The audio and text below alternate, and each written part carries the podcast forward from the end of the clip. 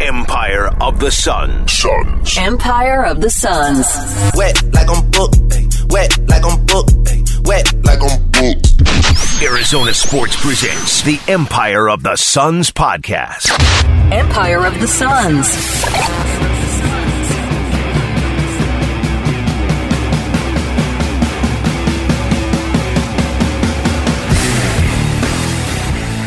There, and welcome to the Empire of the Suns podcast. My name is Kellen Olson, joined as always by Kevin Zimmerman. It is a scatterbrained edition of the podcast. Some Suns news came down right before we were going to head over to the podcasting room here at the Arizona Sports slash KTAR News offices. I just got done with four hours of radio on Yeah, Wolf and Luke, brain? so all over the place, man.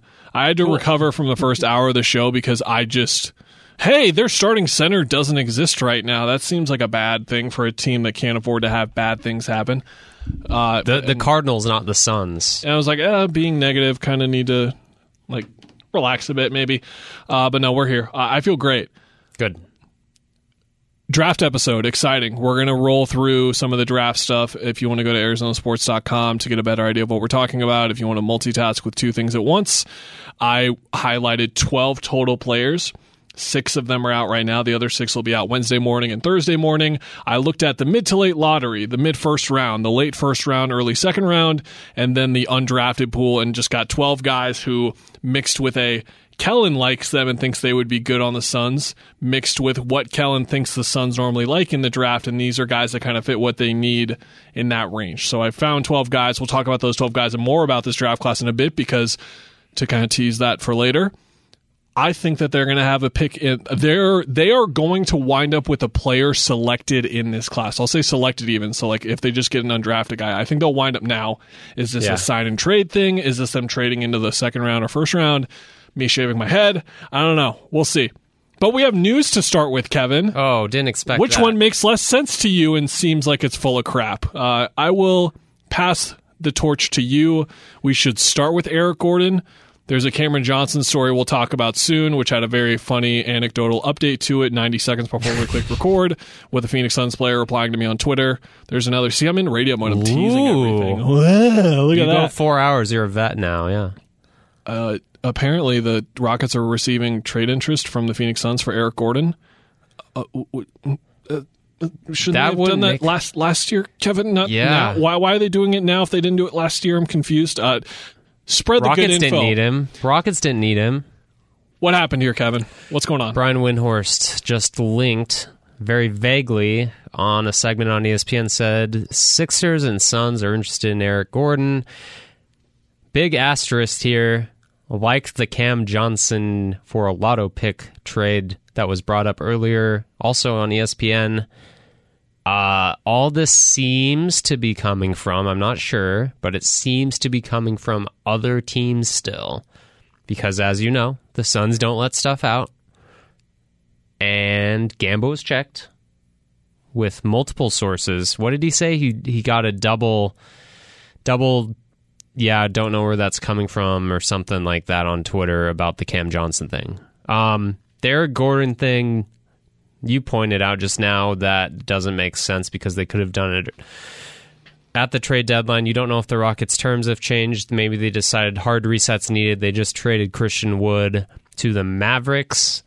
Maybe they're just like, okay, well, we'll, we'll we just need to offload this contract. We're gonna take something lesser. Um, don't know what the Suns would send them either, but it, it's intriguing because I think we all looked at him at the trade deadline as the guy who could help Chris Paul and Devin Booker, but it doesn't.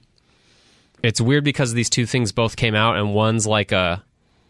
I, I have to mention it. It was Cam Johnson for the lotto pick, but it was worded in that they are trying to open cap space to keep DeAndre in, which they don't need to do. They don't need to never- save. You can save money two years down the road on taxes. I'm at like a six out of ten on what I want to say and what I can say when I'm on the radio. I'm at usually a nine or a ten on this podcast. That was the most. This is not coming from this team or that team report that I've ever read. It's it either- read like it's not coming from New Orleans, and it read like it's certainly not coming from Phoenix. Jonathan Givony is good at his job. I don't he's know. He's great, and he he nails a lot of stuff during the draft reporting wise. But that was a whiff. It's either written poorly because it said to keep DeAndre. I don't remember. Not how it worded. works. That is not how it works. But- Uh, okay, Eric Gordon. $19.5 million next year, $20.9 million player option for 2023 24. I believe it's a player option or team option. Sorry, team option. Um, It's non-guaranteed unless he like won a ring or something. which Wins a championship or whatever. And that was what we talked about where, oh my God, if you win a championship, pay the guy whatever it's going to cost you because you won a championship. Who cares?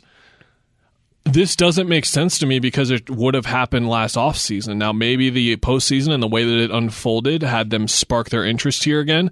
Again, this reads to me, Kevin, watch out.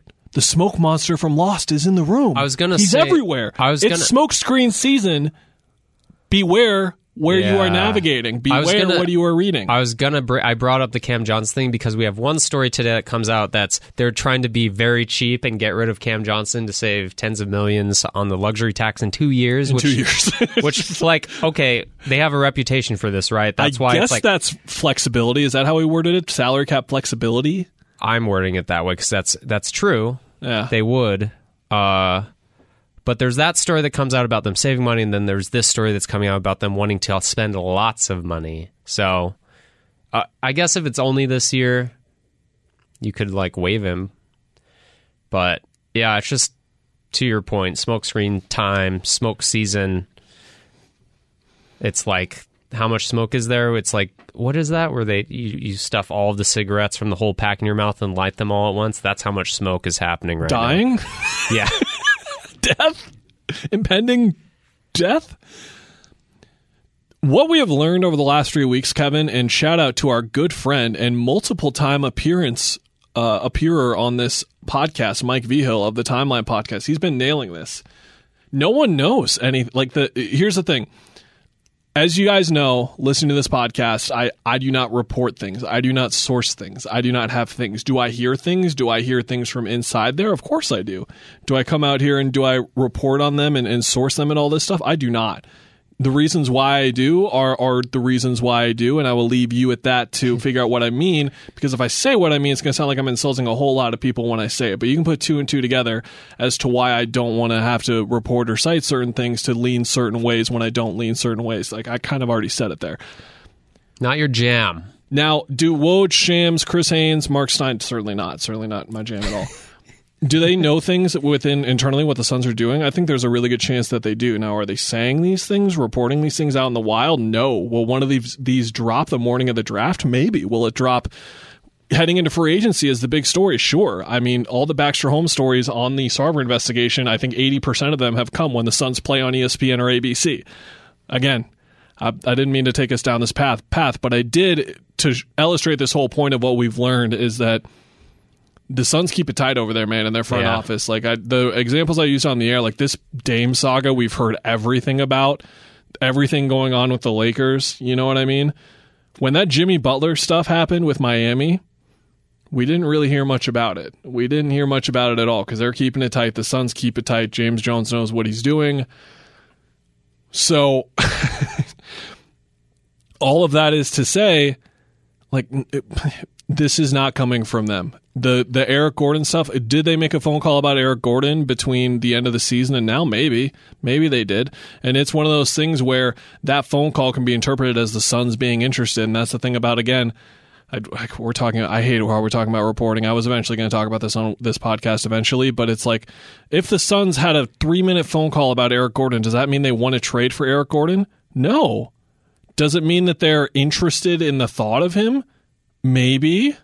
Or are they just checking to get info? Yeah. For other teams. It's like it goes in so many different directions with this reporting stuff. And thank God I don't have to deal with that, to be 100% honest, especially at this time of year. But again, the smoke monster is in the room. Shout out to my Lost Heads. Hey. The ending wasn't that bad. Say what you will. Fantastic show. This is all like, this is this part of the year. And the Eric Gordon thing to me does not sound like something that came from them. And again, we know when something is involved with the Suns. Remember when the Kelly Oubre stuff came out two years ago? no. At like, remember at the deadline when uh, I think it was Stein. Stein reported like the Suns are might trade Kelly Oubre, and that was at the time where the Suns had like no assets or no good players. Brooks, Basically, yeah. they had yeah they had uh, Devin Booker. I think that was before that was uh, 2020 deadline, so two years ago.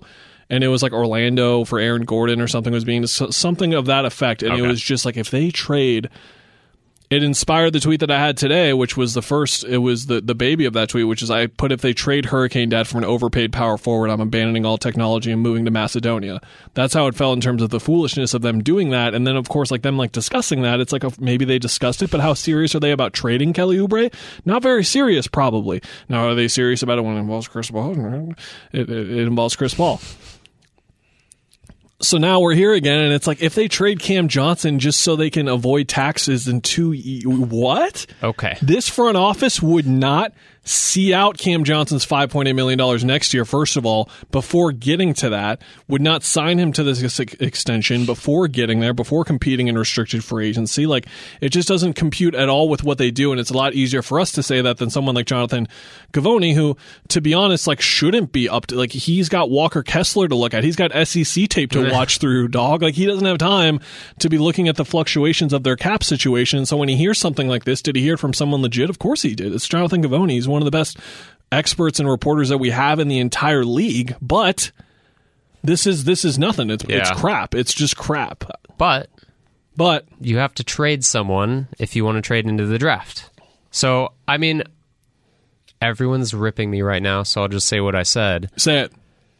If you like a guy who falls to eight, and I don't think this draft is going to have a guy who even gets close to falling to eight, but if you like a guy and you think it makes you better, and I threw out Ben Mathurin as an example, if you think he can be the third guard and you save money, the the whole asterisk on my point is if you think you can get better, I, I think it's it'd be surprising to trade Cam Johnson for the number eight pick. I think half the teams in the league wouldn't like that, and those probably are the bad teams in the league who wouldn't make that trade.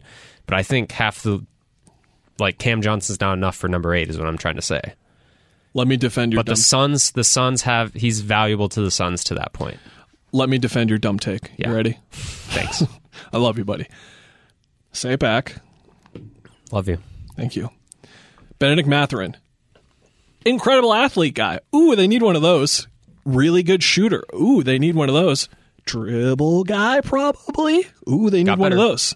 So, again, to your point, they could really use someone who has that skill set, who has all these things that they need. And like you've been nail on hammer for four years now about how they need to get more athletic. And Mathurin is the type of guy exactly. for it, but yeah. Now for the price of Cam Johnson, no sir, I'm going to kick you to the curb. Right, you With got to replace him somehow. so again, the report, there's nothing to it. But If you if you say did we say the part with Gambo by the way where he double confirmed? I kind of said it, Yeah, he, but he it's- says it's nothing crap. to it. Yeah, But the thought of doing this, But if you are going to trade Da also for the thought of power getting someone in the lottery, trading something, a future first and one or two players to get into the lottery when a team doesn't want to be there, they're like, ah, we're good on Jeremy Sochan or Ochai Agbaji, and we're like, wait, for fourteen, so for fourteen in the draft this year, we just have to give up an unprotected first in two years, and then or a light, lightly protected first in two years, and then we just have to give up like one of those three expiring contracts. Like that's it. That's all we have to give up. yeah, And it's like Ochai Agbaji, who could be a wing for your team for a decade. Jeremy Sochan could be your long, sought after sort of small ball five, year four kind of guy. Tari Eason, who could just be your, again, athleticism. Like, mm-hmm. holy smokes, that kid flies. Defense. All up and down the floor. Defense, Jalen Williams. You can get Jalen Williams out of Santa Clara, who's great ball handler and like his play in the last year is like what where why wasn't this guy in the first round last year like what, where did this kind of come from because this guy's awesome there's a lot of names there that make sense for what they what they need and kind of like what they want do you have anything else to add on Eric Gordon or Cam Johnson before we go on? Like uh, the Uh, thing we kind of just like tossed aside the Eric Gordon thing, but we've talked about Eric Gordon so Yeah, much on this we don't need podcast, and none of the reasons have changed beyond the fact like why didn't you do this at the deadline if you want to do it now? But if they did it, great. Like shooter, Yeah. ball handler, like the athleticism thing, not really because he's old, but hey, like, I that think- would that would do well. the most valuable thing that came of these two reports today is we get to talk about these things. I think Yeah. instead of just like say maybe they'll make a draft pick. How about Clint Capela and Bogdan Bogdanovich? Yeah. buddy? So here's that? here's our seg. That's our segue into the draft coverage. I think we can just go into it. Are we good? I'm good. I'm perfect. I couldn't be better. I love having conversations about this stuff. So Me too. I'm, I'm I'm glad these things existed, but three weeks ago when the Suns got eliminated and I was staring down. Uh, I'm making this sound bad. I love covering baseball, but just staring down, covering a lot of baseball the next couple of months, and just we're like, okay, the draft's coming up, and you would just kind of mention to me when you would sign off, like, okay, just look at some draft stuff. And then I came back to you and I was like, "Here's a list of 15 guys. What should I do with this?" And you're like, "I don't know. Bo- bo- bother Go me about it. it. Bother Go me about it it. later. Sure, do it." And then lo and behold, I've got this four part series out on ArizonaSports.com. I think I already mentioned this. I can't remember again. I just got to four hours radio. I said Oh, yeah, a lot of did. stuff on the air already. So I, I did promote it, but again, um, four parts, 12 total guys that we're kind of looking at. And the logic behind this, and this is where we can start the conversation, is why do I think that there's a good chance that the Suns wind up with what I A what I answered with a player who was selected in this draft. How would they get there? For one, DeAndre Ayton signed in trades could easily include a player that was drafted in the first or second round. I listed like I think 15 or 16 total picks just from the the Portlands, the Indianas, the Atlantas, the Torontos, the Detroits of the world. Like I listed all of them out. And then the other part of that is that John Gambadoro reports that they're he seems dead set on like they are very interested in trying to get into the second round at least and then navigating kind of from there. So can they trade one of these players and that pick that they acquire to move up even further? Can they give up a future first to get a pick at 32 or something? Like, can they do something like that basically? And I think that that behooves them very much in terms of, Behooves. I think I used that word right. I don't know. Again, Yeah. everything's No. a blur right now. So, Sorry. Keep going. well, there was the the Ty Jerome trade where it's like, yeah, here's the 2020 first. We're gonna move that sucker up a year, and we're gonna get Aron Baynes while we're at it. Can you do something like that? I think so. Maybe. I don't think it's crazy. It doesn't seem like. From not only Gambo reporting this stuff, but just like the vibe that I've gotten from the 20s and 30s range, it doesn't seem like everyone is crazy about it. I think it's great. I think it's a really good part of the draft. I, I think the draft is this draft is actually really good. I really like this draft. Now, does it have a seven-time All NBA? Are there going to be any Hall of Famers? I think to come There are going to be class. misses in the top 10, I think. Yes, there is no Zion Williamson, Luka Doncic, Blake Griffin. I, don't know if John Wall was in there, but just like I know Blake was like he's going to be Yeah. incredible. Zion was like he's going to be incredible. Luka was like we don't even know me, who's won. I don't know if the top three guys are that good. We don't know that, but I think that the draft class from that point on is pretty darn good and has a lot of different offerings to give you. I wrote a piece that went out on Monday on three guys mid to late lottery, and two of them are not even guys that might go in the mid to late lottery. They might fall to the mid first round, late first round, even. I wrote about Jeremy Sochan out of Baylor, Ochai Agbaji, the wing out of Kansas, and then Dyson Daniels, the Aussie point guard who played for the G League Ignite last year. You wrote, you edited this story, you helped push the story. Did any of those three names pop out to you in terms of intrigue? Which one you liked the most? I mean, you convinced me on Dyson Daniels just because I haven't gone in depth about it, but To, to be clear, before we start, mm-hmm. I wasn't really pitching that hard for him, and, and uh, I'm not crazy about him, right. but what he is and what they could use, it's like Also, the upside stuff, giant playmaking point guard. Am I right on this? Can so play he off the ball though. so he came into the G League Ignite and he was like six six or something or Mm-hmm. six five and a half, and then they measured he everyone uh, like Sam Vecenie and all them were hearing reports back like, oh yeah, he grew, he's bigger, and then he measures at the combine, he's six seven and a half, so we r- round up, he's six eight, and it's like whoa. Sean, Shaun Livingston kind of stuff, and then Yeah. it's like that. It's like, well, wait, can he just be a wing then? And Yeah. it gets really interesting. defense i think uh, i was also intrigued because i just don't i don't know i don't get excited over the the role player type guys if you're drafting that high in the top 10 i think it's worth examining young guys who take these untraditional routes so that's why he stood out to me like Agbaji fits like a glove for this team but does he really give you another rotation body blah blah blah to help. I, I think so, but definitely looking more into the future. I don't know. I, I just think this team is at a point where they need to get aggressive and go for something that might turn out well now and the future, which is also could backfire completely and not turn out well at all, like Jalen Smith. Longtime listeners and readers will be aware that I have my hives. Donte Hive. Great start. We're really battling through adversity right now. He's stuck in Sacramento. I think they're about to pay him. Oh no. He was in Milwaukee and then he, he had to get hurt when they won the freaking finals and it could have done so much for his value and then instead Okay. Riller Hive. Uh, we still have our outposts, like m- multiple, still up and running, but we need like Skeleton an insertion crew. of funds. Yeah, Yeah, we had to cut crew. back some hours. It's getting rough. He's had some workouts here and there during the off season, from what I've heard. So maybe he'll finally get healthy and start to find a spot somewhere. Reaves Hive. Oh my gosh. The reason we were Did able great. to afford Will, Riller Hive and, and, and Donte Hive to be up and running is because of uh, Reaves Hive. We did really well there. Good for ourselves there. I don't have a Hive guy out of this class. I really don't. The closest I come is to one of the undrafted guys, Vince Williams out of VCU, who I think is a borderline first rounder. Just every now and then, there's a guy in the second round or third third round, quote unquote, the undrafted range. Uh, that I really like. I really like Jaylen Nowell out of Washington, and he's hanging on right now as a rotation piece. It seems like he's like third, he's like third point guard, skilled kind of guard in Washington, uh, Minnesota rather. The closest I come is Jeremy Sochan out of Baylor. I winced, by the way. You did. You did indeed. Um, this is one of those where you rattle off everything great about him, and then you're like, okay, why is this guy going 15th? And then you see that he shot 59% from the line, 29% from three, and you're like, oh, Just production isn't there. Why? And he averaged nine points per game and all this stuff. Uh, in order for me, maybe it's because I've been around baseball so much and like baseball's a very romantic sport, but I got borderline romantic about just the future of basketball and what I see in Jeremy Sochan as well. The way that I phrased it offensive on ball versatility, defensive positional versatility. Those two things in the league right now. That's two things everyone wants. This guy does both of those things. He does. Uh, is he Draymond Green or Ben Simmons? If he's not, who is he? How often do we see guys who could be Draymond Green or Ben Simmons not be Draymond Green or Ben Simmons? Uh, you have to be like a generational defensive talent.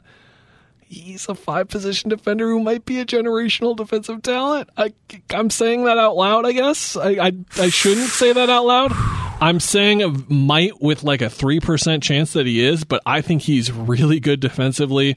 I made the analogy in here, or just the point. We need to talk about five position defenders like we talk about five tool players in baseball because they are really rare and guys that can actually do it, like Jerami Grant. Why is DeAndre Hunter being like paired with Trae Young is Hawks aren't going to touch him? That's kind of why. That's why, indeed. But with that in mind, you pair his defensive versatility with how hard he plays.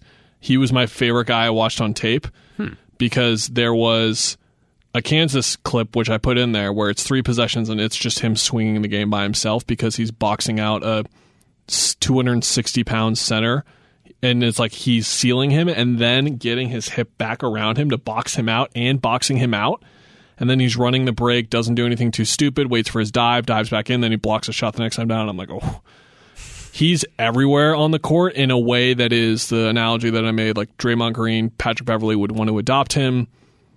You are not going to like watching him uh, play against the Suns. If he plays against the Suns, if he plays for the Suns, you're going to adore him. The Manu Ginobili rule clause, as we call it, the that type of thing. You love him on your team, you hate him on any other team. He's that type of guy. Kev, he shot 75% at the rim and 35% of those were unassisted. I used a lot of assisted, unassisted hoop math numbers here, and I don't know if I'm over relying on them too much, but I think it's so important to have individual creation in your game at this point in the league that him having 35% of those drives be unassisted and shooting 75% at the rim because usually guys shoot really 75% at the rim that means that they're like getting assisted 80 90% of the time. That's an Agbaji thing. Agbaji it was like oh there's not there's that's a lot of assisted buckets. I think it was half of them for him and he's a wing. Yeah. Sochan's a big. So i liked a lot of that. It, it looked rather stiff and coordinated in a way where it was almost like his planned footwork, like the spin move that DeAndre Ayton always does. It's like Sochan does the same spin move he always does. He's he's 19 though, and I see the skill there. But then for the jumper, he shot 42% on two point jumpers, and 68% of those were not assisted. So like there's some. The jumper looks good too. It looks fine. I Can he be rim roll guy if he's like a small five? Or which is where the passing pops, and it's like, yeah. Yeah. he can be. Now, why did he only average an assist and a half instead? That's where I'd have to watch the entire Baylor year, have a better understanding of what they're doing. But it's obviously not something where if he was enough of like an actual playmaker, 1.8 assists, it should be more like 3.8. uh, red flag. Yep. Maybe not. Yep. Watching them just because they zone a lot. Does that kind of like? Are there questions about how he could hold up in man to you? No, because I'm going to get crazier on the generational defender thing and say Washington did that with Matisse Thybulle too. That's true. Yeah. Different position, but very different position, and he is like again, you're talking about once in a generation player in terms of what he does. Like defensively, it, it's him. He like actually goes around screens in a certain way on purpose so he can defend you from behind. It's bizarre and probably frustrating to watch, but it works for him to a certain extent. Uh, the jumper is the thing, and then again, he is not. We're going to talk about Tari Eason and a couple of other guys. He's not like an A plus athlete. He's a B minus athlete. So then, in terms of some quicker guards, they might get around him a bit. But I, I don't know. I, I just think that he's really legit. And again, 19 years old, and I look at him as more of an upside pick. The way that I think about him, and again, this is me like using examples that are way too big for who I'm talking about, but I don't care. The way we talked about DeAndre just being a raw prospect at number one overall, that's how I talk about him as a lottery pick. Like, there's an argument for all these skills that are ready to go right now, and they technically are, but view him more as like a raw upside guy with the development because if the dribble gets a little bit better, if the creation for himself gets a little bit better, and just defensively he's smart, and again, work rate and IQ, I saw all of that all the time when I was watching him, which made me feel really good about him. If you get all of that, you now have what is the modern power forward. Everyone wants the modern power forward like this. They want someone who can do a little bit off the dribble, can defend pretty much anyone. So it's like if you have Steph Curry that night, he can handle those switches. But then if you want to throw him on Paul George, you can throw him on that, like the quicker, bigger guard. What if they have Kawhi Leonard, though? It's more of a power wing. He can handle that. It's like, okay, what if they're going small? It's like, well, you can just play him at center then, and then he's defending every single ball screen, I'm trying to and they have think- no shot. did we did Scottie Barnes kind of have the same energy where it was like he just came out of nowhere, we think he's good at all these things and then the Raptors were correct in seeing that these little skills all add up to, you know, one of those players where it's you're going to be a better NBA pro than like I think Jaden Ivey falls into this too when we talk about guys at the top of the draft where it's like he's just not gonna pop in the college game, but in the NBA there are some players by style who just like fit better, I guess. Guess who else came off the bench and averaged around 25 minutes a game in their college career for their one freshman year before they went to the Jaden? draft? Scottie Barnes. oh. That's that's what Sochan did. Like he came Yeah. off the bench for them, and they're like, "Oh my god." The Tari Eason thing too, LSU similar kind of thing. But Scottie Barnes, twenty four games, started seven, played twenty five minutes a game, took eight shots a game, averaged ten point three points per game, and then it was just like he's he is on the. There's six, seven guys in the league maybe who can defend five positions. He can. He's a, Yeah. if you didn't watch a lot of Toronto n- this year, you missed out on watching him. He's unbelievable, and I don't say that in a way where he's one of the best prospects to come out and blah blah blah. No, I'm just saying like the way that he defends. It's like there's three guys that do that, and, Yeah. and, and he's one of them, and it's crazy. He's so he's so good on that end. Shout out Leonard Hamilton, by the way. Shout out our guy. Keeps just producing. That's my Jeremy Sochan pitch. Okay. on the Suns, you get that little bit of pop, but again, just athlete, defensive. We're going to talk about EJ Liddell, who's one of my favorites in this Yeah, draft too, to and he's just like they need guys who are consistently impacting the game beyond. I I use the term fingerprint guy in this series where. That is the Mikal Bridges guy, consistently making their presence known on the game.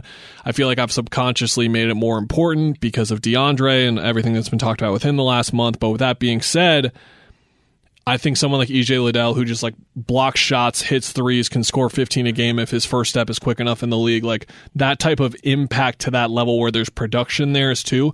I think Sochan is the type of guy where, yeah, he's going to have nights in the league where he has 11 points, 13 rebounds, six assists, three steals, two blocks, and you're just talking about how incredible he was the whole night. I think that he's that type of player. And again, he his his profile is like a prospect. He kind of reads like again like a three four year guy. You need to remember he's a freshman. He's 19, and and I I, I really like him. He's my favorite guy that they could potentially get in the lottery, and he would fill in a lot for them. And you could even run him at five quite a bit. Like that's why I like him a lot too. I I just I think there's a lot to like there with him. He's my he's my favorite guy in the top half of the draft for sure. I'm just looking at names in mid first and the lottery to late first. I just don't. There are not that many guards I trust in this draft up high. It's There- a really weird part of this draft. like Liddell, great. Sochan, Agbaji, Jalen Williams from Santa Clara, who's a guy who can do a lot of little things Tari on the Eason. wing. Tari Eason, But then you get to all these ball handler prospects, and you're like, okay, Kennedy Chandler, Blake Wesley, Kennedy Chandler's like one position point guard, which listed as a point guard by ESPN, Dalen Terry, yeah, Jaden Hardy, who was a top five prospect in this draft a year ago, MarJon Beauchamp, and then you get to like Nembhard.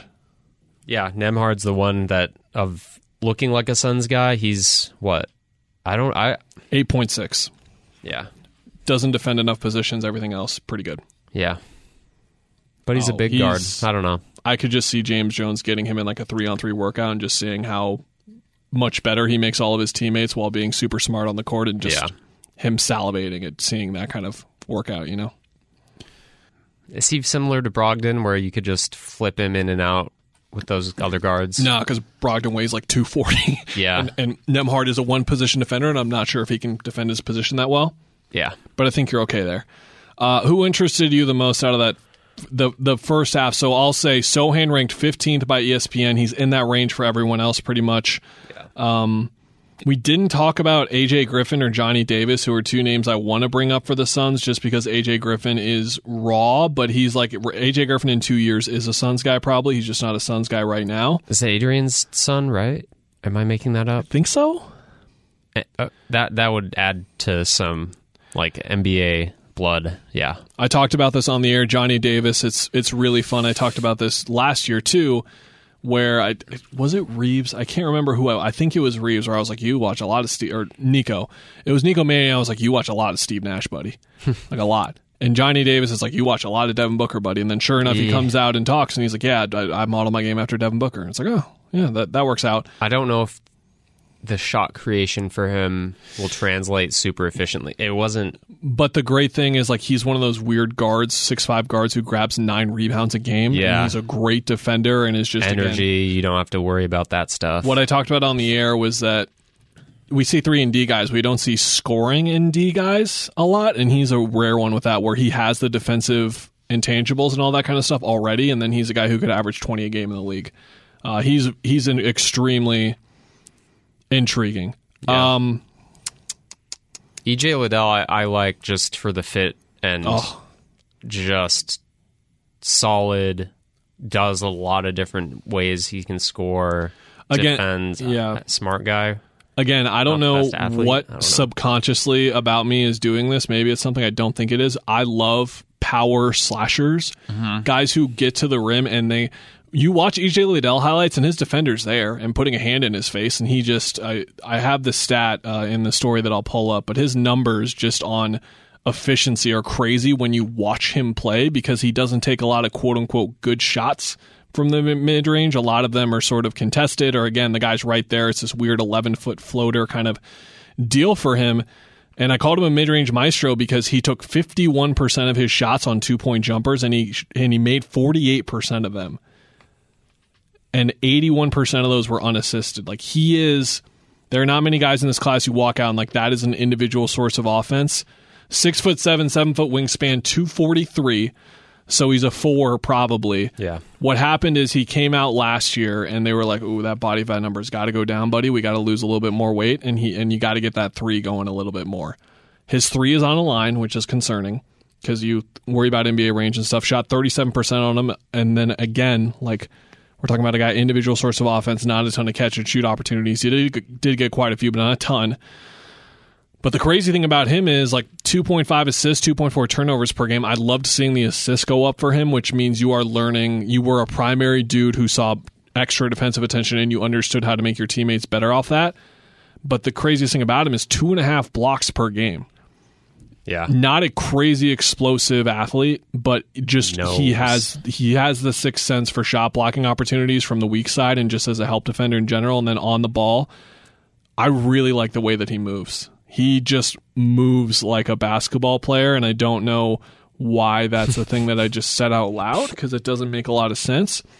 But you just watch the way that he, again, getting from 18 feet to 8 for him is like just getting out of bed. It is so easy Is- for him. And he is, so back to what I was saying, he cut, he cut a lot of weight is he does he have a little bit more like 10 15% 20% more athletically to get to where he's got a quick first step or a decent first step because if he does kevin like 15 a game, no doubt about it. Plus defender because of his shot blocking. He's defending three positions now. And then if he can shoot, like, oh my goodness, like you're talking about a truly dynamic two way offensive player at that position at the four where you don't get a ton of that. Like I I really like him 21. So check for the Suns right there. He's 21. Ding ding ding. Um, ESPN ranks him 20th. The Ringer ranks him 20th. The Athletic ranks him 33rd. He's slipping a bit from what I can tell, which is the if qualifiers and stuff, but he's just solid. Is he going to make a couple All Star teams? Probably not, but he's just solid with a lot of skill. I And think- I think he makes a ton of sense for, for Phoenix. I think he makes a ton of sense because when you talk about the easiest way to fill a couple of holes on the Suns as is right now, he brings all that. Like, I don't know if people compare him to TJ Warren, but to me, he kind of has that. Yeah. I'm not the best athlete, but naturally I can get a shot off. Like, don't don't worry about it. TJ never took bad shots because it just didn't matter what the defense was individually. If it was double teams, Like he, d- yeah, he does it in different ways, but it's still just like that natural scoring sense. And I think there's so much value that this team specifically could have. What if they had a guy who got to the free throw line? Holy smokes! Yeah. What about that? Uh, six point nine per game this year, five point eight last year, and then when he played sixteen minutes a game as a freshman, like two point seven. So like he gets to the line, and again, like the way in which we see some people hesitate about physicality. I'm subtweeting DeAndre, no doubt, but I'm just talking about generally with anyone. Like he's just like again, it is so easy for him to move through contact, and you just watch some of these finishes where guys are just hitting him on the arm, and the defender looks confused as to like that went in, what? And I saw that there's like not a- flopping for fouls. He's just going to get buckets, and then if they call a foul, fine. I love those types of player. and I love how there's there was like a again I saw a couple of games of a lot of these guys for the most part with who I could, but there's like a thing where this is I was searching through videos for him. And it's like, oh, here's EJ Liddell's 300th and one finish of the year because apparently he just does that all the time, and it totally checks out when you watch him because it's just again like contact bothers some people. He's and again with what the Suns like, like toughness, skill, IQ, development, year to year progression, like check, check, check. Like check, we check keep him. talking about perimeter players and helping Book and CP, but it, at the end of the day, it doesn't matter what position it is. It's they need more guys at the end of the possession. Who are you feeling comfortable having the ball? I I, I don't think they could say Mikal or Cam Johnson are like here have the ball go do something and it would be that good of a shot. But I think adding that at the four would be huge for this team. And and that's passes too. Like I, I think that's why it's valuable. And that's why on a side, the Jerami Grant and that kind of stuff like makes sense if you're talking about upgrading the roster. What did you think of Tari Eason when you read about him and watched him? Because I I've, I have no idea. Just- I don't know. I, I love the energy. I and- listed him as forward slash center because Yeah. like, he, played small ball five like all year basically. But is he can he be a five in the league like a two seventeen? think so. I don't, I don't think so. I- but it's weird because he seems like I don't know. Is he that good of an athlete? I'd say if I had to put like a letter on it, like B plus A minus. Yeah, I think He's not A plus though. He plays like he's A plus in the full plus, court plus. he's really good. But to me, I don't see him like being like you were describing Sochan, like that kind of athlete. Um, he's a little wily. Would you say that? Do you like his decision making? I'm not sold on him, but I can be talked into it, I guess. Remember when we were talking about Jaren Jackson? We're like, oh, he fouls a lot. Mm-hmm. And then you watch them in the playoffs, and you're like, oh, where's? J- oh, he has three fouls in the mid second or the early first, the the early second quarter. That's why he's not on the court. He does that with the ball too. So it's like one of those things where you watch his decision making with the ball, and you're like, "Ooh, can we give you the ball a lot?" Because you seem like you kind of. And then other times it's like, oh, he's great. Remember the part where I talked about EJ Liddell's assist and I was like, ooh, yes. Uh, Tari Eason averaged 17 points per game. I think he played like 25 minutes a game or something, so his per numbers are ridiculous. Shot 52% too, which is like, again, efficiency is great. Uh, 1.0 assists, 2.2 turnovers. Turnovers weren't crazy high, but the assists were really low, and that's where, again, Liddell, I'm like, mm-hmm. two and a half assists. Yes, you need to be able to do that. Tari Eason needs to be able to do that. He can't. He's 21 too. Mm-hmm. He kind of came out of nowhere, so he's a little bit old as well. But I look at what he does as like again modern day power forwards. Like what are they? It's something, some version of this dude. It's some version of EJ Liddell. It's some version of Jeremy Sochan. Like that's what I keep kind of coming back to. And with him, it's like I included the clip in there where he's just zigzagging on crossovers and then just dunks and slaps the backboard. And I'm like, oh my god, who are you? Where did you come from? And then you watch him defensively, and you're like, "Is this like is he the best defensive player in this class?" Which is uh, the rates that he's doing are, are pretty insane. Like we're talking about 1.1 blocks per game, 1.9 steals per game. I don't think, or I did go in here. Okay, 4.5 steal percentage. Who who cares? What does that say? 6.2% block percentage. Again, like I'm just saying numbers out loud. Who gives a crap? when putting in those numbers plus a threshold of 20 games played, Sports References database going back to 2010 Matisse. That, that's it. Hmm. When I'm looking at names that were first round prospects, so there are like no names from Mercer or whatever who did that, but I'm not including them because I'm grading on NBA prospects. But again, 2010 only 17 total guys did that. So in terms of defensive playmaker, as I've phrased it in the past, he's a defensive playmaker. Like Mikal is a is the best defender on planet Earth, arguably. That when Draymond Green is not healthy, but his steal and block percentages aren't really that high. It kind of it hurt him in the defensive player of the year stuff. He's a fin- but you do get like that's the thing. Like there is value to getting that. There is value to that, and, and Tari Eason provides that. You remember the Jaren Jackson Jr. stuff? He shoots it like him too. Little like not the shoot, shooting motion you like, but What did I see? Shot put was Uh, that was, I think that's uh, my boy Vince Williams, who shoots like Sam Perkins. Thirty-six percent from three, L- a little shot putty. It's like, it's like just over here on his I, shoulder. I think it was and there someone else. I read that, but yeah. Thirty-six from three, though. A lot of those were off the dribble from him, but again, he's taking off the dribble threes. It's like, what, what are you doing? What is LSU's deal? Do they have a good team? I don't even know. That's where- That's where I don't. know. I talked about a couple of guys like that last year, where it was a really unique experience, just watching for three days, basically, not really watching the college basketball season. This is like if I knew the LSU team, I'd have a better feel for him, but I don't. Right. Same with Santa Clara and Jalen Williams. No idea. Yeah. Like I got no clue like how much of that was just him being the only guy who could do anything and him getting the opportunity to do that because of that. Uh, we don't really need to talk about Jalen Williams. I just briefly mentioned it there. He can dribble, he can shoot. Is he fast enough? We don't know yet, but his like he's got humongous shoulders. Also, a guy who uses contact. All those guys are kind of interesting. Uh, same game. The piece going live tomorrow morning. Jake LaRavia, power forward out of Wake Forest. Wendell Moore Jr., Duke, small forward. I will mention Chris Paul, AAU tie here. Oh. Andrew Nembhard, Gonzaga point guard. Those are the three names I mentioned, and these three names are particularly important to go after because this is more of the realistic range where the Suns could actually get in and nab one of these guys potentially.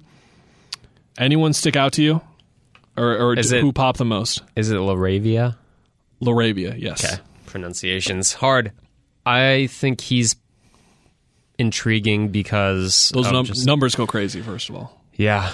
Um, better athlete, I think, than people give him credit for. He's rising up the boards, I I was surprised. I was Yeah. I was watching him move around the court, and I was like, oh, you can kind of move a bit. It's not terrible. what do you think his biggest strength is as far as. Smart. Yeah. There's the clip I include in the piece where he does five things in three seconds and wins the possession. I'm like, who else is doing that? Like, it's Yeah. him and Chris Paul and a couple of other guys. Again, here I am comparing people to Chris Paul. Great. Only the smartest basketball player of all time comparing him to. But I'm saying, like, he is incredibly smart on the floor. Just super smart. I said production out loud there. 14.6 points per game, 6.5 rebounds, 3.7 assists, 2.7 turnovers, 1.7 steals, 1.0 blocks. He shot 56% from the field, 38 from 3, 78 at the line. But Uh oh. do you remember what I led this with? Do you remember? No. Our old friend at U of A? You remembering now? Remember when Solomon Hill was like really like pretty good at everything on the wing and we're like, "Oh, that seems like an NBA guy, but is he great at anything?" And that's where I stare at Mr. LaRavia and I'm like, uh, "And we're not sure about your jumper. Like, can you be a plus if you're a plus shooter then like you're in the first round. Yeah. But if you're not a plus shooter and you're kind of one of those 34, 37 guys, you know, is it- what- what- like are you, your passing is your biggest strength probably, but you're a wing and like a four probably. Um, I just keep coming back to how smart he is and how much he impacts the game in a bunch of different ways. To him being a first round guy anyway, I don't think it makes a ton of sense for the Suns though. Wouldn't slot in immediately. Yeah, like He would take time. Twenty years old right now. they don't need that type of role player. I don't think. they kind of it's just kind of you'd be retreading again kind of like with Mikal's offensive skill set with uh, more passing but he's a cutting maniac he cuts like crazy um but it's just like he's just everywhere and the the defense was more impressive than I thought it would be which is where I felt good about him being a first rounder. I'll retread on Wendell Moore. Same thing. Good at a lot of stuff. Great at I don't know. But there's this version of him at six six seven feet where he's a he's an off ball guard and he just does like everything really good. And then all of a sudden he is a super duper role player guy where he is not an all-star. He's a borderline all-star because he does everything super well. I think it's not crazy for him. I wish he was better than like a c plus athlete though There are a lot of guys like that in this draft where it's just like yeah jalen williams is like if you were So a b many- athlete instead of a c or c minus like you're in the lot you're not even in the lottery you're in the top five my guy but Yeah. not happening did you come away from Nembhard on one edge of the table? Here's here's a fun uh, walk down memory lane. This is what I wrote. There's a long storied history with floor generals picked in the late first round, early second round to upgrade the backup point guard position. Tyler Ulis, Frank Jackson, Frank Mason, Jawun Evans, Aaron Holiday, friend of the friend of the pod, uh, Ty Jerome, friend of the pod, I guess. Carson Edwards. Uh, no, nope, those didn't work. Uh, you know who worked? Tyus Jones, Jalen Brunson, Devontae Graham, Jaylen Nowell. I kind of pigeonholed him in there, my guy. Payton Pritchard and Ayo Dosunmu, your guy. Hey, all those worked out pretty great to varying degrees, is what I said. So Tyus Jones, like top three backup point guard, Jalen Brunson, all star potentially, Devonte Graham, explosion offensively, at least has the skill. Jaylen Nowell, NBA player, Payton Pritchard, NBA player, Ayo probably a starting point guard within a year or two. Where did Nembhard rate for you? Because like Frank Mason and Tyus Jones, you just watch them like Frank Jackson, Jawun Evans, like clear concerns. Like Aaron Holiday, we had them as well. I think he goes into the Tyus Jones comp where it's you're not going to get ever 15 point score, maybe 10 assists per game, but when your starting point guard goes down, the coach has no like concerns about just throwing that guy's you're you're our point guard. Nothing will be broken. You're going to run the offense. I don't have to worry about screaming at you to get back or missing an assignment on defense. Like I think he's that camp where it's one position, but you don't worry about it, and I just don't know if that helps the Suns either. But yeah, he definitely fits. He shoots well, right? that was the encouraging part So- of this year is that he was shooting a lot more. It's really weird because he went from nine to eleven points per game, but you're like he's scoring more, right? Because like we're seeing this, and then you go back and look, and I use the old game log numbers of uh, that I will pull up in three. Again, interesting how the situation kind of makes you judge differently. Four times last year, he scored 15 or more points. Uh, 13 times this year. Eight games as a junior with at least two threes. He had 19 this year, so he was shooting a lot more. But he was on really great Gonzaga teams and was consummate floor general. Where he's like, "Yeah, Corey Kispert, here you go. I'm better than you, but here you go." Like a, Drew Timme is the playmaking hub of our team. That's I, I I'm fine with that because I'm Yeah. Andrew Nembhard and I just want to win and, and play the right way and get everyone set up. Obvious ties to the Suns there, and holy crap, if he turns out to be good, now you have a long term point guard. I asked you this on the air when you came on the show. Long term point guard is probably ninth or tenth on your wish list this year, but if you could come out with one in this draft and actually gr- hit on someone that's going to line up next to Devin Booker long term, would have been nice two years ago with three, four, five other guys that could have taken. Like, if you're paying that Chris Paul- thing. that much money, forget about how good he is on the court. Um, how valuable would it be to have a guy like that learn from Chris Paul for a year, two years, three years, even? And I don't know. I just see a lot of value in that. That's why I think, like the Dyson Daniels thing. I know he's a completely, absolutely, completely different player, but I, I'm just why this team has not gotten any of those types of young guys where you think our Jalen system's McHugh, good. dude. Come on. Our system's good. We can develop players. I want to see them try that and not botch it they botched it once. Guess what country Jalen McHugh is playing basketball in? China? America. Really? He was in the G League with the Wisconsin know. Herd, according to Wiki. well, shows you how much I know. Still think there's an NBA player in there somewhere. I think there is. A lot of other teams will want to find out because that kid can fly.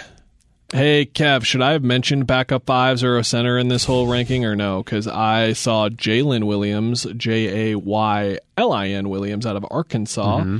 I saw Travion Williams out of Wake Forest. I saw a couple of centers who were like, hey, they kind of do Sun stuff. They seem kind of interesting. And then I was like, why would they draft a center with this pick out of all the things for them to do with this pick?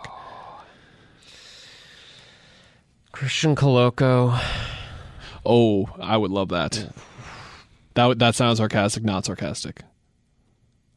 I oh. mean, I compared him to Rudy freaking Gobert three months ago. I think it'd be interesting. yeah. You give the MLE to a center, and then you get this rookie again, like them playing a rookie. It's like, and then again, if he doesn't play year one, it's like, oh my goodness, like what What? is this your Kenneth Lofton Jr. time? No, I I just like that guy. I don't think he. I don't know if he's an NBA player. Go watch Kenneth Lofton Jr. You know how old we are. highlights. Samaki Walker's kid is ranked two picks before him. Scottie Pippen's kid is ranked two guys after him. Jabari Walker didn't really pass the. He didn't pass the Aaron Holiday test for me, buddy. Yeah, We run into it every year. He didn't, but I can understand why people like him. So you're cool with me not naming centers? I'm cool with me not naming centers. I just wanted. who you got back in the draft, possibly undrafted. Let me tell you a little story, friend, about two guys named last name Williams yet again. The oh, draft of the Williamses. There's a guy named Jeenathan. It is spelled J E E N A T H A N Williams, who goes to Buffalo. Shout out to the team that eliminated Arizona from the tournament. Yeah, Was he on that team? I think so. Yeah, I think he was. I think four year four year guy there. Yeah. I need to look at that box score. It's a good call. Vince Williams out of VCU. Uh, they're both six six. They both have seven foot wingspans. They're both lefties. They both do dribble stuff. They both defend a lot of positions. They're extremely similar players with a little bit, a couple of changes here and there. Uh, Vince, Kevin, I just watched him on defense and I was like, "You're a good NBA defender right now, like now, right now."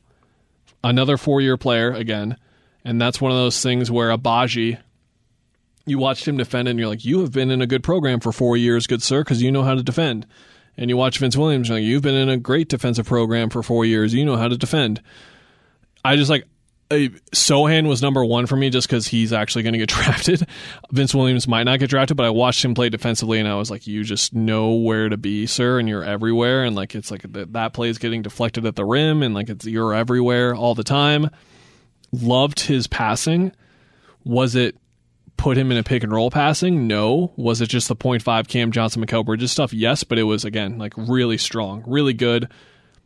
Shoots it like Sam Perkins, like I said. A little bit of a catapult takes a bit, uh, but you watch him. You're watching him like the semi-transition ones I include in the story, where his feet aren't set. Like he's stepping into it. He's coming around screens. Him and Jeenathan, both of them, it's like you guys put in a ton of work. Like that's the um, that's a huge thing I value of scouting these guys, I guess to use that term from our perspective is like when I can tell that you've been a hard worker from the way that you have this little thing in your game and the way that those guys shoot off motion, just their footwork. Sometimes it didn't go in, but their footwork, I was like, you guys work hard. Like you, you Yeah. both are hard workers. Jeenathan plays like he should be in the lottery. I love it. Um, madman with the ball, slasher, wreaking havoc, offensive. Like he could score 15 points per game in the league if everything falls right for him. I mentioned he's frustrating to me because you watch guys in the second round are undrafted and you're like, God, if you were 6'10, you just moved like 15% faster, you're a lottery pick. Even if you're 22, you're a lottery pick. And He's it's like a small he's- wing, yeah. He's two inches. He's six six. He should be six eight. Um, and he's and the yeah, it's just like he's not moving as fast. So it's like he's already doing the EJ Liddell thing where he's shooting through contact a lot, and it's like uh, you should be blowing by guys more. But then his footwork is really really great. He's got some deceleration stuff that's Luka. Like like the Luka kind of thing again, just comparing undrafted guys to Luka freaking Doncic. I'm really killing it here, uh, doing really well there. Uh, Jeenathan, why do you have to shoot 69% from the line over your career, though? Hate that. Because Vince Williams, again, hard work, 69% free throw shooter his freshman year, 81 his senior year. Look at that. Look at that. Hard getting better. off. Vince Williams averaged 14 points per game as a senior as well. Not a guy who I project to be much of a scorer, but yet 14 a game, and he got three and a half free throws a game. I love that. Love that stuff. 1.6 steals, 1.1 blocks. I think the thing that I did with Vince Williams is I lined up again his steals and block percentages and all that kind of stuff, and I looked and said, okay, NBA prospects here, like guys who were on the NBA radar, like him, where like they were top 80, top 100, or whatever, um, included in there. I think like the whole list in terms of NBA guys, it was like Herb Jones, Draymond, Delon Wright, Gary Payton, the second, Two. and then I think one other guy that I'm forgetting off the top of my head right now, Matisse, maybe. Yeah. It might have been Matisse. I'm not sure. And then I was like, can he be one of those guys? I think there's a really good shot he could be. Huh. I really like him. Yeah. Uh, Jamaree Bouyea rules. He's You love Bouyea. he's super great. I can't. oh, who was on the call of that game? The San Francisco. Iron Eagle. Yeah. Yeah. He was great. Booyah. Yeah, he was like loving Bouyea. There's a great moment in the video that I have included. If you guys go wa- uh, read it when it's out and then click play and just watch until the Bouyea highlights are over, the last shot that Bouyea hits in the video. Uh, I can't remember who the color guy is, but he's like he's he he wants to shoot this ball, and then he takes like a ridiculous step back from thirty and He drills sure it. does. The Grant Riller Austin Reaves hive, uh, as I mentioned in the piece of I care too much about skill on the ball right now, and this guy has a ton of skill on the ball. He can really score. Is he the fastest? No. Is he the biggest? No. But gosh, he he's good with the basketball in his hands, and I think that matters. so that's that. I just realized James Akinjo is on this board not far behind him. Ahead of Bouyea, which is outrageous, I must say. Didn't see the Aaron Holiday test there on old James. Remember I teased that Jabari Smith stat and I couldn't find it? Last yeah, episode. Yeah, yeah, yeah. Give us your give us your In SEC play at one point, 93 field goals made off 96 dribbles. Does he have like Amar'e Stoudemire face up one dribble game? He's supposed to have like Kevin Durant game. You're thinking of the wrong guy. I know. Yeah. That's the problem with mm-hmm. Him. Uh, pretty good defender. Going to be a great defender, probably. Pretty good shooter. Probably going to be a great shooter. One of the best. Probably in terms of if you're looking at measurables, 6'10, all that stuff. Like one of the best shooting prospects that's come out of the draft in a really long time. Just you're talking about, again, that height, the way he shoots it. Keegan Murray is someone I was going to mention for the for the uh, top uh, the first part of that series. I was going to put him in there at first. I was like, he's not going to be there at six or seven or eight. I think he's going to go five no matter what, unless team's crazy about Shaedon Sharpe. I, I think Jaden Ivey should go number one in this draft. I was going to ask you tonight. Jay Williams Let's put together. Yeah. um, answered my question for me. Yeah. it's crazy. He was on our station, and I asked him. This is I compared it to 2018 again and said like, are you higher on, than most on Chet, Jabari, Paolo? And then I said like, you can mm-hmm. include Shaedon and Jaden in here, and he's like, oh yeah, Jaden's mom was a baller, and like intangible stuff he's mentioning. And then I remember I told him this. I was watching the under 18 games last year because like Wembanyama and Holmgren are aliens, and I wanted to Yeah. see the aliens play each other. And then there's just this guard who is flying up and down the court, like absolutely like electric, a plus plus speed, light Westbrook comparison is what Jay Williams said, and it's not crazy. and I'm not. like, who the heck is that? And I looked it up, and he wasn't even in the first round. I was like, what? And he then averaged like 11 points a game or something freshman he was just kind of there at Purdue. Yeah. He was a highly thought of recruit, but he's in your uh, Darius Garland rule of he was uh, under 18s, all that kind of stuff. And then in that in those games, the Holmgren games, I was like, holy smokes, look at this kid. I didn't say like he should be a lottery pick or whatever. When I watched it, I was just curious why isn't he there? And then sure enough, here he is, number four overall pick. I think he's number one prospect in this class. I think he is. I think he has all the dynamic elements to point guards that you need right now. And then you can play him. I really want to see him go to Detroit. Him and Cade would be awesome. I don't like the top three guys ahead of him. I don't really know if he's that dude, but like you have a really good point. You want to know how many starting point guards weigh more than Chet Holmgren right now? It's a couple. I looked. I scrolled through like the top twenty scores at point guard, and it was a, it was a few. Jabari seems safe. which is why he'll go one. I think. Paolo could wind up being. I don't know. I see it, but I only see it to an extent. I think he's more the skill and like upside potential is getting lost on people. There's some like low ceiling arguments there, and it's like why he's already this skilled and he's going to get more skilled in five years. It's not like he's hitting his ceiling, but the defense wasn't great, and like even when he was trying on defense, I was like, eh, I don't know. I think Michael shooting- Beasley has the same skill set, and I think Michael Beasley was a lot better player than him. He was. I mean, Kansas State. Michael Beasley is one of the best college basketball players of Ever, all time. He yeah. was, he was insane. Um, I don't trust it. Keegan Murray, I think I watched a bit of basketball, Iowa basketball, because my dad went to Iowa. I think he's someone made a Cam Johnson like comp to him as a negative, but I think like he's solid in that regard. really smart, really balanced, Can shoot the crap out of it. not incredibly athletic. A lot of his stuff is like post ups, which is concerning because it's like, okay, well, Great defender. but yeah, I think he's a better athlete. Prototypical third banana is basically what he is. So I don't know how I feel about the top five. It's hard to rank them, but they're just like red flags all over. I guess not red flags. Did Peyton Watson pass the uh, Aaron Holiday test for you at UCLA? No. Neither. I didn't really see much in the in the pack. I got to be honest, brother. I didn't No. see much at all. Don't know why he's in the draft. That's how far I'll go with that. Yeah, and to be clear, for me on this draft, like I watched a bit more of the top guys as I got going, but I got down a list of like 20 guys where I was like, oh, Suns guy, kind of. So there's a lot of guys like Jaden Harvey, I had no idea. MarJon Beauchamp, not a clue. Kennedy hmm. Chandler, I kind of caught a little bit of Tennessee and I liked what I saw. Ty Ty Washington, I kind of saw a bit of Kentucky, but like Walker He had like a Kessler, I had 21 no ass- Ty Ty had like a 21 assist game, but didn't play point guard because John Calipari did the thing like he did with Book, where it was just like, you're not really helping his draft stock, but I guess you're a good coach.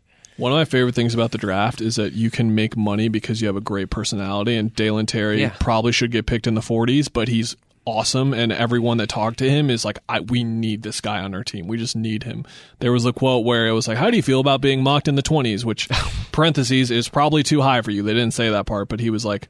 Yeah, there's going to be some redrafts in a couple of years, in ten years, and I'm going to be in a different spot. It's like, oh, Dalen, you know, why'd you have to go, buddy? You could have been They an all timer. Why'd you have to go? Arizona posted a, a like two minute video of him hosting a kids camp, and it's just like, oh yeah, that's why. Yeah, that's Great, just great dude. I don't know if his shot's legit. but passing dribble defense it's got everything so that the shot comes together and then you've got like an a plus character teammate guy who is going to like Who wants to be a role player? And works like Kind of like Mikal. yeah he's top five or ten. Like Koloko him and Koloko are both on like the amount of progress I saw them make year to year. Like Nick Johnson got so much better every year. Mm-hmm. he's probably number one for me but he's right there. Like he got better a lot he passed the Aaron Holiday test too to be clear Yes. but it's like in the 40s, not not in the 20s. But I completely He passed the Aaron Holiday test for having a good game when he scored like five points. incredible kid. I don't know why Koloko is not going in the first round. I just don't see. I don't get why teams aren't seeing what he is in the league. Uh, shout out to Grant Williams getting David Roddy a four year guarantee because Oh, someone no, is no, going no, to take him in the first round because I think he's the next Grant Williams. I saw Grant Williams comparison to EJ Liddell and I'm like, what? Did David Roddy also have the personality of like the We best shouldn't- person ever? No, we shouldn't talk about David Roddy's personality without knowing David Roddy's personality because Yeah. we don't want to slight him accidentally or on No purpose. idea, but I have zero identity on this uh, international class outside of Nikola Jovic existing and me wanting him to be on the Nuggets, obviously. So uh, Nikola Jokic and Nikola Jovic can be teammates because it would be funny. It's going to be a fun draft night. I'm looking forward to it. hopefully there are fireworks involving the Suns. I we feel good about it, right? Something. Something's coming. At the very least, they're finally going to be a part of the first like two dozen undrafted signings. Like when the picks are in the 50s and they're already tweeting out Lu Dort's going to Oklahoma City or whatever. I think the Suns are going to be in that market eventually. They got to be. Yeah. Not shaving my head if they tri- if they buy Dude, a pick. I took The Thunder back literally week, to be clear. but send them cash. They can do a cash considerations move just to make an appearance here. Do it for us. And like Minnesota's at 40 and 48. It's like you guys don't need 40 and 48. You're already like have like a full roster for next year as it is. There's a lot of teams like that where they just have two or three too many. San Antonio even is like 20 and 26 and it's like you guys have like Joshua Primo, Devin Vassell, Keldon Johnson, Lonnie Walker. Like you have a lot of dudes. the New Orleans Pelicans at eight don't really need anything either, Kellen. Yeah, that was like I think it was Kevin O'Connor's mock draft where he was like, "Yeah, I don't know what this team needs. Like they just need Zion to be healthy." And I was like, "Yep, pretty much." But they're going to get Ben Mathurin or someone like Cam that. Cam Johnson can get the rotation there. huh? Who? Okay, quick uh, to to wrap here. Who Yeah. are the three guys out of this whole class, including Arizona guys, who you're like the most invested in seeing where they land? Ivey by default for me is number one because if he goes to Sacramento, that's where dreams go to die. Terry, I want to see where he lands. Sochan, because Sochan think- for me okay, is is two.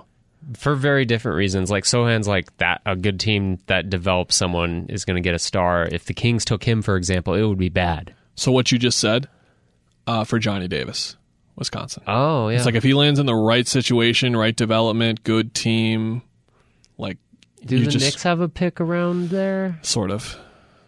I think so Like I I, don't can't know if that'd be good or bad. because Jaden Ivey's been talking about going to the Knicks, so I think they do. okay. That's my three. I think those three guys, and then obviously like Vince Williams in the undrafted pool, but he doesn't count, and Jamaree Bouyea. I won't be going to summer league. I'm sad. I would have looking forward to watching those guys, but oh well. I got places to be. Things to do. Indeed. Uh, so you and I have like a sporadic schedule the next two weeks where next weekend I'm in Chicago, or this weekend I'm in Chicago. Next weekend after that, you're out. That's July 4th weekend. But all of this is to say we will do our best to podcast when we can. I already told you, like, if something happens in, while I'm in Chicago, like, I'll, I'll record from my hotel room. I don't care. Post draft pod. We'll, Um, yeah, we'll, we'll, do have it. a post draft pod on Thursday. We'll both be in here on Thursday. Uh, and I'm going to Chicago for Forbidden Door. I'm super psyched. I can't wait. I can't talk about it anymore. I'm going to get too excited. We might have something on Thursday's post draft pod from the Suns because uh, JaVale McGee's charity softball game is on Wednesday. yeah. I think at least Mikal Bridges will talk to me now based on that Twitter interaction I just had with him. I think he'll He doesn't think he'll you. talk to me. Yeah, I, I don't know. We'll see. Ish will say hi. Ish is just the best. Rules. Book will be there, I believe. I'll wave Illy. I'll wave at him. Be like, What's up, man? Hope your summer's going well. You want to talk for two? Okay. Enjoy your summer. We don't want to get into the Hollywood Reporter No. Okay. Bye, everyone.